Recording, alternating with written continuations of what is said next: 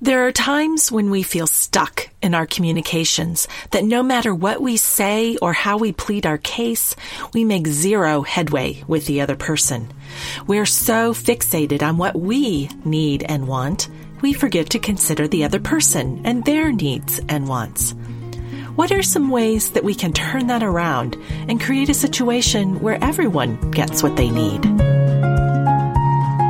Welcome to episode 13 of How Can I Say This, where we talk about how to find the right words when words escape us. I'm your host, Beth Buelow. Thank you so much for joining me. This is going to be time well spent because my guest offers us some awesome insights on how to connect on a meaningful level with someone, even a two year old, and have a persuasive conversation. Be sure to stick around after the conversation for a few action items you can take to help you have more productive interactions with the people in your life. I'm pleased to welcome today's guest, Kwame Christian. Kwame is director of the American Negotiation Institute, where he puts on workshops designed to make difficult conversations easier. As an attorney and mediator with a Bachelor's of Science in Psychology, a Master of Public Policy, and a law degree, Kwame brings a unique multidisciplinary approach to the topic of conflict management and negotiation. He's the author of Nobody Will Play With Me, and his TEDx talk, Finding Confidence in Conflict, was the most popular TED talk on the topic of conflict in 2017. He also hosts the top negotiation podcast in the world, Negotiate Anything. He's also been my repeat guest on my other podcast, The Introvert Entrepreneur, and I'll include links to those shows on the page for this episode at howcanisaythis.com. Hi, Kwame. Welcome to How Can I Say This? I've spoken with you on the Introvert Entrepreneur podcast. It is great to have you in this new venture. It's great to be here, and thank you for creating another one of my favorite podcasts. Oh, yay. I accept that compliment with a lot of humility. So thank you. no, my pleasure. Veronica and I talk about it all the time. Oh, awesome. And Veronica was just on on episode eight. So I'm going to include a link to that since you mentioned her. So shout out to Veronica Cravener and our discussion about interests, needs, and wants. So I want to jump in with you about your new venture, which is a new book. And I just would like to open it up by you telling us, tell us about it and what the core message that you want to communicate through that book is. Yeah, so the title is Nobody Will Play With Me How to Find Confidence in Conflict. And I know it's a bit of a, a deviation from what a typical negotiation book would be called, but I wanted to make this a, a pretty personal thing. Uh, because when I reached out to my listeners uh, last year before my TED Talk, I wanted to figure out what really were their concerns? What do they want to learn more about? And so I created this survey and was shocked to find that the things that people were concerned about weren't strategic or tactical, they, they were emotional. So they said that mm-hmm. they feel a lot of fear and anxiety before and during these conversations. They don't feel confidence when it comes to difficult conversations. And lastly, they don't know what to say when they're in the middle of these conversations. and so it was it was really surprising for me as a lawyer because I, I wanted to get in the nitty gritty, but it was exciting for me because my true academic love is psychology. So my degree is in psychology, and I wanted to be a clinical psychologist. And so, really, with this book, what I'm doing is I'm sharing my story of how I use the, the fundamentals of cognitive behavioral therapy to help me get over my fears and anxiety when it came to difficult conversations. So the, the title comes from an experience growing up in rural Ohio, small town called Tiffin, Ohio. And um, the joke I would always say is that there were there were four black people in Tiffin, me, my mom, my dad, my brother. and um, on on top of being so different, we were I'm also a first generation Caribbean American. So when I was younger, since my parents happened to teach me how to talk, I had a really strong accent. Uh, now I can mm-hmm. I bring it out as necessary, but um, I, at the time it was just it made me really different. So I remember on in first grade it was recess time, and I wanted to find some friends to play with. So I went to one group and said, "Hey, can I play with you?" And they said no. Then I went to another group. Can I play with you? They said no another group. Can I play with you? They say no. And so that just happened the entire time, trying to find somebody to play with me. And then recess ended, and I was just burst into tears, just devastated. Felt so lonely. And I, I made a vow that day, like this will never, ever, ever happen again. And so, because of that, I went on a, a friendship offensive, and so I became the friendly guy. I made a lot of friends, became really popular, but it came with a cost. It made me really gun shy when it came to difficult conversations because I felt I worked too hard to create these friendships. I'm not going to risk it. So I became a people pleaser, a pushover. So with the book, I share that story and share the uh, techniques and tactics that I utilized on myself to get over that and become more confident. And so it's very exciting for me now to have the opportunity with this book to show people, first of all, how they can overcome their fears, and then giving them a simple technique that they can use in any negotiation, whether it's in the boardroom or in the kitchen table. That sounds brilliant. And my heart was breaking as you were describing that. Will you play with me? No. oh. Yeah, it was rough. But made me who I am today, so I can't be too upset about it now. Exactly. There's a gift that, that came through that. And what would you say? I mean, if you can go back to that childhood self, it sounds like part of the mobilization was that is never going to happen again, which is mm-hmm. Probably a little tinged with, I don't know, anger or I don't even know. I don't want to put an emotion on you that may or may not be there, but what was your intention, I guess, you know, and, and what was it that helped you to make that pivot from, you know, pariah to popular, basically. yeah, yeah. So I think what it was was kind of resentment. Um, yeah. For no reason, just being an outcast, just because I was different, and I don't think the kids meant anything negative by it. I'm, I'm very different, you know. Mm-hmm. That that was the reality. But um, when the the teacher made an announcement saying everybody you need to play with, um, you need to include everybody, that type of stuff, I, I just said to myself, I don't need your help. I'm going to do this myself. People are going to love me. You know, mm-hmm. that was mm-hmm. it. And I surrounded myself with friends really as a defense mechanism. And and what I found is that a lot of times our greatest strengths are the, the, the genesis of our greatest weaknesses. And so for me, even though I, I was really popular, and I, I, when I tell you this, Beth, it was when I was going through um, in high school, we had a graduating class of like 55. I knew everybody in the school by name, and they knew me by name. Every 100%. Um, it was really excessive. Mm-hmm. And um, I, I thought it was such an asset. And it's almost like you can be blinded by your own success in that way, mm-hmm. where you, uh, it's like, oh, this is good. Why, why would it be a problem? But then seeing clearly how it uh, became a problem with these relationships, uh, you know, eventually it hit that something needed to change. And, and I think the reality was I knew that if I wanted to be successful, there are going to be times where there's going to be conflict, there's going to be friction. It's not a bad thing. Right. And understanding that there's a big difference between being liked and being respected was huge. Um, and then changing my mindset around difficult conversations to recognize that conflict is an opportunity. Mm-hmm. We can use it to strengthen and maintain relationships that are important to us. And we can use it also to remove malignant relationships.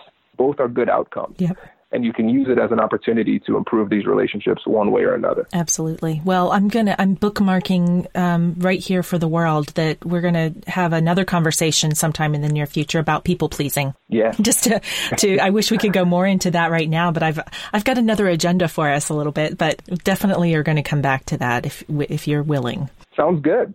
Well, on a recent episode of your podcast called Negotiate Anything, you told a story of negotiating with your toddler that I just love. Yeah. And it provides us with a really simple but powerful lesson in winning someone over. Would you share that story and, and that lesson with us? Absolutely. Um, this was this is a fun one. It's fun now, looking back on it. it Maybe it wasn't fun at the time. it wasn't fun at the time. Um, and, and, so, like I mentioned when I was talking about the book, um, the the tool, the single tool that I give people is called compassionate curiosity, and um, it's three steps. First step is acknowledging emotions. Second step is becoming curious with compassion, and the third step is joint problem solving and it's a framework you can put on any conversation. So the first step is often the most difficult part, and this is acknowledging emotions. And I learned it from spending time with Kai, my lovely little son. He's going to be uh, three on Friday. Oh, happy birthday, Kai. yeah. So um, what I did was every morning, since uh, my wife's a doctor, she's busy, and I have a more flexible schedule than her. I pick up Kai from daycare and I take Kai to daycare. So every morning is a, hostile negotiation with Kai about going to daycare. And so we would start off the morning, and he would tell me everybody he loved more than me. And so he would say, Okay, I want mommy. And I said, Kai, mommy's not here. You know this. Mommy's at work. We need to go to school. Brush your teeth. No. And then he would cry. And I said, I was frustrated because I know he knows mommy's gone. I know he knows that. And she's not coming back. Mm-hmm. Why are we going through this every day? Then I realized on this specific morning that it was a serious problem that needed to be addressed. So we went through the re- regular thing. Where's mommy? Mommy's at work. I want mommy. Mommy's not here. Then he said, I want grandma. I was like, oh, well, that's kind of mean. Um, well, grandma's not here. um, then he said, I want Uncle Kobe. Now that that hurt a little bit more because Kobe is my brother who lives about two hours away. And then this was this is the one that crossed the line. So he said, "I want Buxton," which begs the question: Who? Who's Buxton? Buxton? Buxton is my brother's dog. and I was like, okay, we, we need to change something. So I, I read this book, How to Talk So Children Would Listen and Listen So Children Would Talk. And um, what they said is you need to acknowledge emotions in your children. I go, acknowledge emotions. I'm a lawyer. I get stuff done. okay, what is this about? right, I don't have time for any emotions. but I was uh, I was desperate at the time, so I did it. So Kai woke up in the morning, same old song and dance. I want mommy. And so instead of simply saying what was the right answer, the correct answer, which was mommy's not here, brush your teeth, I said, Oh, you want mommy? Yeah, I want mommy. You love mommy, don't you, Kai? Yeah, I love mommy. You wish she was here right now and you would give her a big hug. Yeah, I would give her a big hug. How about this? How about you just say, I love you, mommy? And then he yelled, I love you, mommy. I was like, All right, Kai, you ready to brush your teeth?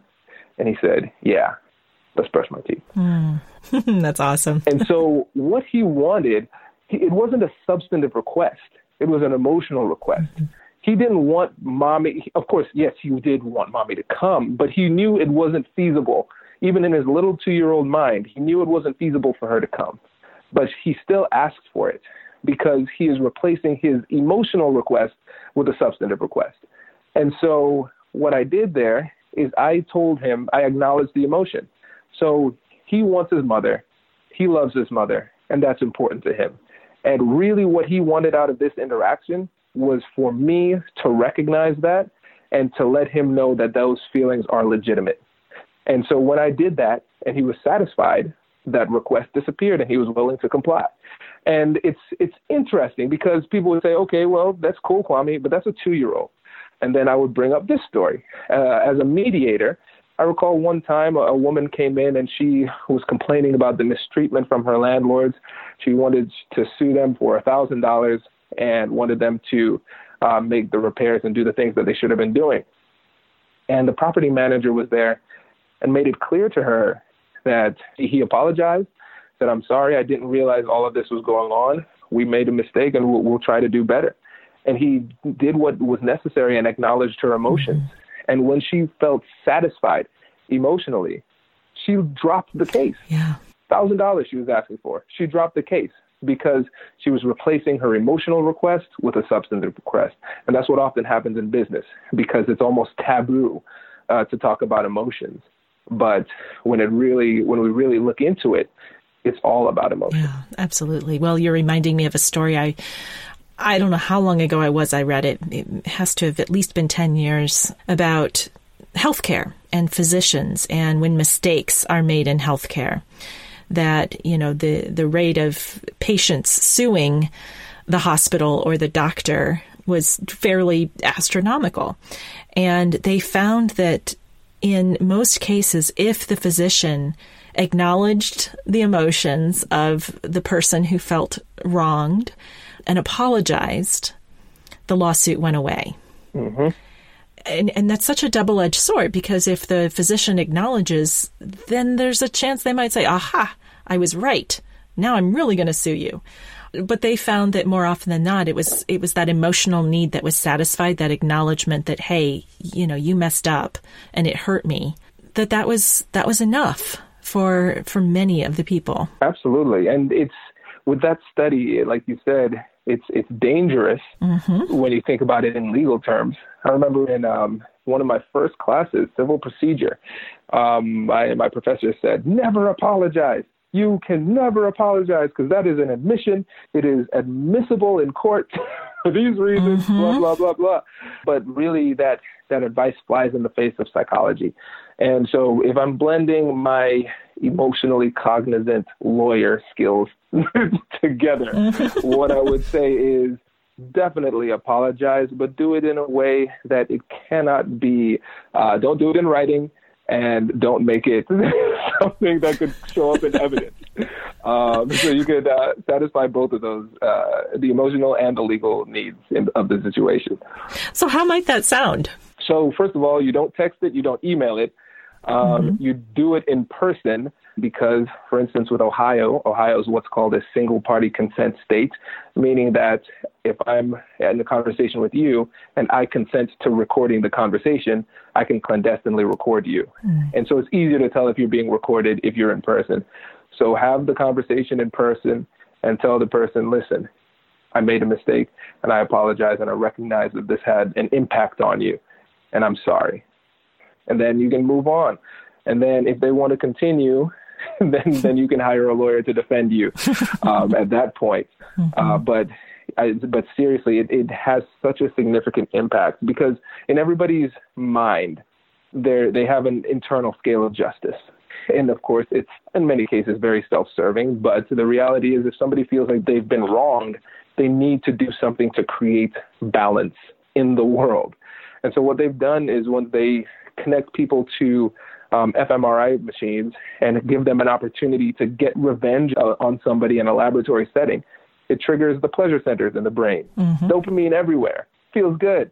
But if you demonstrate true regret and take responsibility, then it alleviates a little bit of that psychological need to, to get back at you. And it has an incredible power when it comes to negotiation. Wow. Thank you for bringing the neuroscience into that because it's something objective that we can look at and say, yes, there are legal implications, but the, our brain, you know, the brain science tells us something a little different, and there is a way that you can negotiate it. Because I also think of it as not just an issue of avoiding a lawsuit or asking for one, but of integrity. You know, of just being honest, and right. and and it seems like that builds trust. Exactly. And one last strategic note about it is if you are in the position where there is the possibility of legal ramifications and you are the person who is wronged, if I were you, I would try to get to that person and have that conversation before they get a lawyer mm-hmm. because if they've hired a lawyer, then they've already invested monetarily into it.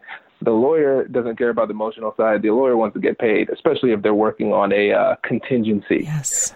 So they want to make sure that they stoke the flames of uh, frustration and anger and conflict. yeah, because with uh, with lawyers, the saying is uh, more problems, more money. Mm. So you they they want that. So if you can get there before the lawyers do, then you're in a much better uh, negotiation position. What is it? Something like what? What is one lawyer in the ocean? A good start. it's just something like that. You know? It's just, which is terrible. Which is terrible. But it's such a great segue here to my next question, which involves lawyers. but it really is about people yes. um, and humanity. You know, usually at this point, I would share a listener question. In this case, the question is coming from me and um, and I want to tap into your expertise. Um, as you know, I'm relatively new to mediation and have already had some really fascinating experiences and some big lessons learned. And there's one situation that I'm thinking that you can help me with, and and by extension help our listeners with, because I'm guessing we've all been in a similar situation. So I was recently involved in a session with a co-mediator and there were nine people in the room, which in itself was unusual for me, but four of them were lawyers. And one of the lawyers was behaving in a really distracting way. He was clicking his pen and shuffling through papers, uh, having little sidebar whispering conversations with his client and fidgeting in his chair. And, you know, maybe he's just that way. You know, maybe he's a fidgety person because some people are. And, but as I was witnessing it, it felt like sort of posturing, you know, like taking up space in the room and asserting power in some way. And I could tell that the other parties were distracted by his behavior as well. Now, my co mediator, who is much more experienced than me, did not address it. And I was wondering if one of us should have. So I'm sitting there listening and also feeling distracted, like, okay, do we say something? You know, what, what should we do? And, um, so the question that I have for you is about how to handle things like that. Mm-hmm. Um, because like I said, this, this happens in everyday life too. It happened recently in a meeting where one woman was clicking her pen and it was mm-hmm. driving me crazy. And some people are more sensitive to that than others. I happen to be kind of hypersensitive to it. So those are two very different circumstances and two motivations probably for the behavior, but there's a similar distraction happening that creates an awkwardness in the conversation and in the room. So how can I say, and, and, and I'm just, I don't know if this is exactly what I would say, but of course, how can I say, stop it? um, you know, without seeming petty or rude. Well, that's a very long question. So thanks for sticking with me. First of all, the, the response isn't stop it. You right. Slowly raise your, your index finger into the air and then yell, enough. Enough. Enough. Enough. No, obviously it. that is a joke. um, yeah, that's good. Here's what I would do. Um, in one of the chapters in the book is talking about mindset. And um, when it comes to me in difficult conversations, because like I mentioned before, so I'm a practicing attorney, so I'm in these negotiations, and as a mediator, I'm in the middle of these conversations a lot. And so one of the things that I adopted and I think this might be surprising to people, especially given the adversarial nature of law, is I always give somebody the benefit of the doubt, mm-hmm. even if it doesn't add up. So in that situation, it it seems clear that the person was posturing. I'm going to approach it as if he wasn't, and it's a nervous twitch. Mm-hmm. And the reason I do it is not just for their benefit, but for my benefit, because when you are psychologically when it comes to these conversations those those behaviors are seen as threats yeah. and when you perceive something as a threat it registers in your amygdala and it triggers the fear response fight flight or freeze floods your body with stress hormones um, elevates your blood pressure and your your breathing rate all of which are not good for being in the moment in a, in a difficult conversation. It throws me off. So, for my benefit, I want to make sure that I'm in the best psychological state possible. So, I'm going to assume that he's not doing it intentionally. Mm-hmm. And as a result, that changes my tone when I do have that conversation uh, with the person because I don't see it as an offense. I see it as, oh, let me help this person because he might not recognize what he's doing. And so I like to break down these conversations and just all human interactions to a, to a negotiation. So within that overall mediation, you can break that that goal into that, that entire conversation into a series of mini negotiations. And now this conversation with this guy about his body language is a mini negotiation. And so I'll approach it with the same compassionate curiosity framework. Acknowledge emotions, get curious with compassion, and then engage in joint problem solving.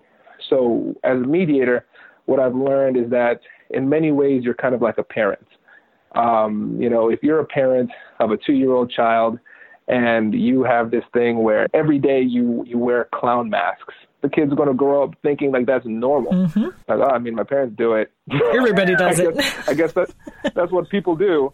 Um, and so I, I think about it as a mediator. I say, well, I, this is this is my room. So what I say is normal is going to be normal. And so I would say, if I were in that situation, I'd say, all right, well, I think we made some good progress. How about we do this?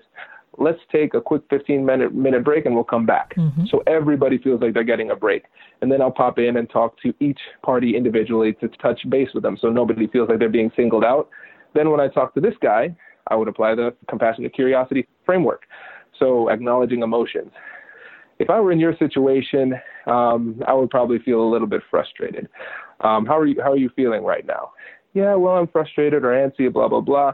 And so I'd give him an opportunity to, to express his emotions and reflect that back to him. So step one, acknowledge emotions. Next, step two, get curious with compassion. So what are some of the barriers you're facing in this conversation? What do you think we could do to uh, to make this a little bit more comfortable for you? That type of thing. And then with joint problem solving, it's just a brainstorming session. I know for me, um, sometimes I get distracted and it pulls me off my game when I see people clicking pens. I don't want to speak for other people, but I know it, it bothers me. Is there something else that you think we could do to try and make sure this doesn't happen in the future? Mm-hmm. And now we just swap ideas. So it becomes a mini negotiation, and you can approach it in a way that's non threatening. And you want to do it in a way that's non threatening because if the person feels threatened, they're going to clam up, and you don't get that free flow of communication, which is so vital for effective negotiation. Yeah. And so calling them out in the room in the moment is probably something that elevates the threat level. exactly. And I think, especially when you think about the roles at play, because mm-hmm. for attorneys, this these kind of conflicts, this is this is just every day. But for clients, it's it's kind of life or death. And so if the client perceives the attorneys as, as their gladiator, their soldier, their mercenary, I pay you to be aggressive and get results for me. Mm-hmm. And so if it seems like you as the attorney are in the the mediation and the mediator who's supposed to be peaceful is bullying you, it's like, oh my goodness. Right. Who is this lawyer that I hired? So the lawyer is going to be thinking that, and the lawyer's response is probably going to be a little bit excessively aggressive because not only is he trying to save face in this situation, he also wants to show off and flex a little bit for his client too, to let yeah. him know that they're they're getting paid uh, for a reason. Yeah. So it's kind of avoiding that tug of war of control exactly. and, and, posturing because yeah they, we we don't like to think of a mediator ending up sounding like a bully but I, I've heard people say you know they've been in situations where that's kind of happened and that is absolutely something you want to avoid and I would say it's something you want to avoid even if you're not a mediator you know you're just the other person in the conflict or in the conversation using your compassionate curiosity is a way I think to avoid coming across as trying to control or bully the other person. Right. So, to wrap things up, um, and and thank you for answering my question, for giving me some some good food for thought. My pleasure. And I'd love to know, I, and I don't know if it's a negotiation tip, but I guess what is your favorite communication tip? How's that that you find makes the biggest difference for people? I think when it comes to building trust and actually persuading, uh, the best thing is to listen more than you speak. And I think mm-hmm. people say, "Oh, Kwame, that's so novel. Thank you." Uh, but let me go a little bit. let me go a little bit deeper. There's a method to the madness. So first of all, let me explain how to do it. So you do this by trying to set a goal. And so for me, my goal in conversation is to keep the breakdown of communication about 70-30, where I'm speaking only 30% of the time, and they're speaking 70% of the time. And the way you ensure this is by making requests for information. So either using open-ended questions, which are questions that start with who, what, where, when, and why, or um, what I call open-ended statements. Tell me more about this. Um, help me understand blank. Those type of preambles lead them to tell you more information. And when it comes to the open-ended questions that you use, I suggest using what and how questions mm-hmm. uh, as opposed to why, because why can be uh, a little bit aggressive. That's what you tell a mm-hmm. two-year-old when they may, they spill mm-hmm. something inexplicably. Why? Why? You know, so that's kind of ingrained in our mind um, because it comes with a little bit of a tone of judgment oftentimes. Yeah. So ask those questions, and then a few things happen. First of all, you're in control of the conversation. So, for instance, in this conversation, this interview we're having right now, Beth, I'm talking significantly more, but I am responding to the questions you ask. So even though I'm talking and giving all this information, I'm following your lead. So mm-hmm. you actually have the control. Um, it creates an information asymmetry, which gives you more power relative to me because now you know more about the situation than me because I'm giving you all of this information. And it has the added bonus of the other person feeling like they have more control because they're talking. Mm-hmm. And so this makes them feel a little bit, have, uh, give you a little bit more trust and share more information. And so what's interesting is that when it comes to persuasion, it's not about convincing somebody else of your side. Um, it's about creating an atmosphere that allows the person to persuade themselves. And if you ask the right questions in the right way, you can get them to the point where they convince themselves and you don't need to make any points. Yeah, great. Thank you. Yeah, absolutely. I just said the expression give them enough rope to hang themselves. exactly. Exactly.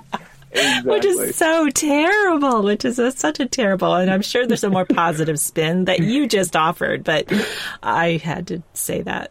Yeah, I yeah. I, I will say, after all my negotiations, everybody has survived it. Um, so good. yes, good outcomes for all. Yeah. Well, thank you so much, Kwame, and thanks for um, your sense of humor around all of that. My pleasure. so, how can people get in touch with you, learn about your podcast and your new book, which uh, is exciting and, and huge congratulations on that? Thank you. And everything else that you have to offer. Yeah, so check out the book, Nobody Will Play With Me How to Find Confidence in Conflict. It'll be on Amazon, available on Amazon. And um, for the month, uh, well, for the week of November 5th, um, it'll be on a discount uh, for select people. So now that you know it, try and get it that week because it'll be on a heavy discount. Um, the other thing is to check out my podcast, Negotiate Anything. We have great thought leaders come on the show, like Beth, um, sharing you. their wisdom, which is great. Uh, actually, Beth, you're the first person to be interviewed twice on the show. Wow. So. Oh, I am so yep. honored. Thank you. No, my pleasure. And so, um, and also connect with me on LinkedIn. I always respond to those invitations and, and we can chat there. But definitely, if I were to prioritize any of those three, uh, check out the uh, check out the book. Yeah, definitely. All right. Well, I will make sure that there are links to all of those resources on the webpage for this episode. Perfect. So um, I hope that people get in touch with you and absolutely download your book. I know I'm excited for it. So thank you for sharing and congratulations again. And um, until next time. Yeah, thank you. I appreciate it. It was it was fun. Here's a closing call to action for you that draws on what Kwame shared with us. The next time you're in a situation where you're having difficulty connecting with someone and persuading them to take action, consider the compassionate curiosity approach that he shared with us. Listen and watch for the other person's emotions and acknowledge them. It might sound something like, you look like something's bothering you. Or you could ask them to name it by asking something like, what's happening with you right now? Remember, tone of voice and body language can make or break those statements. So take care to share your thoughts in a manner that shows you are truly interested in their emotions. Then, get curious with compassion. Ask the person what might make the situation more productive or comfortable for them. Then brainstorm solutions that take into consideration the emotions that have been expressed. And do your best to point the discussion towards a resolution. Often the identification and acknowledgement of emotions creates a massive shift in the energy of a conversation. It's not all that's needed, but it is foundational to moving a discussion forward. In short, acknowledge emotion, be compassionately curious, and brainstorm solutions. Emotion, curiosity, solutions. Put that into practice and I'd be interested to know what kind of difference you experience in your relationships. And thank you so much, Kwame, for bringing that framework to our awareness and offering that up for us. If you enjoy this podcast, I really appreciate your shares, ratings, and reviews. A special thanks to KR Podcasts, who recently posted an iTunes review sharing, if you're ever struggling to find the right words, this is an excellent short form podcast to help you with ideas. It is one of Beth's superpowers. I can't even begin to tell you how much I love that. Thank you so much, KR Podcasts, and I am so glad that you're enjoying the show. If you want to add your opinion to the mix and help other listeners know what they can expect from this podcast, you can find links that tell you how to subscribe and leave a review in the footer of any page at howcanisaythis.com. I also welcome your feedback and questions through the contact form on the website. I would really appreciate hearing from you. Do you have a communication conundrum that you'd like to share for a future episode?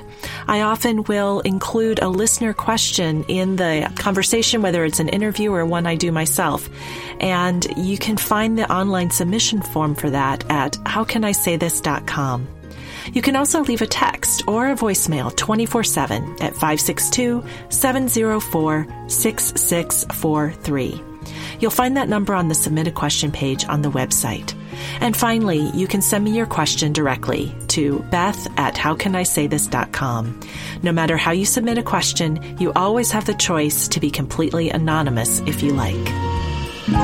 This is Beth Buelow, and you've been listening to How Can I Say This? Our podcast producer is Paul Messing, and our theme music is by Brett Anderson. Thanks so much for joining me today, and I invite you to take what you've learned here and use it to speak up, speak out, and speak courageously.